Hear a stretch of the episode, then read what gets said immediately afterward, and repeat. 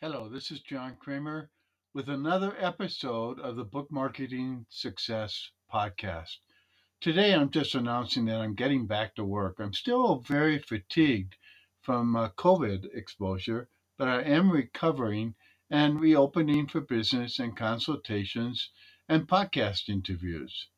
On most days this coming week, I should be available after noon Mountain Time or on Tuesday and Thursday after 3 p.m. Mountain Time so that I can fit in my wife's medical appointments.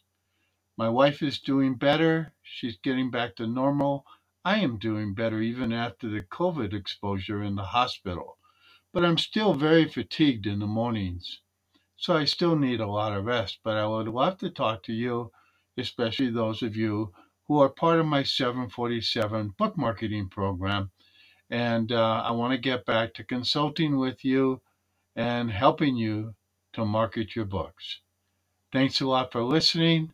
I look forward to getting in touch with more and more people, doing more of my podcast episodes, and so on.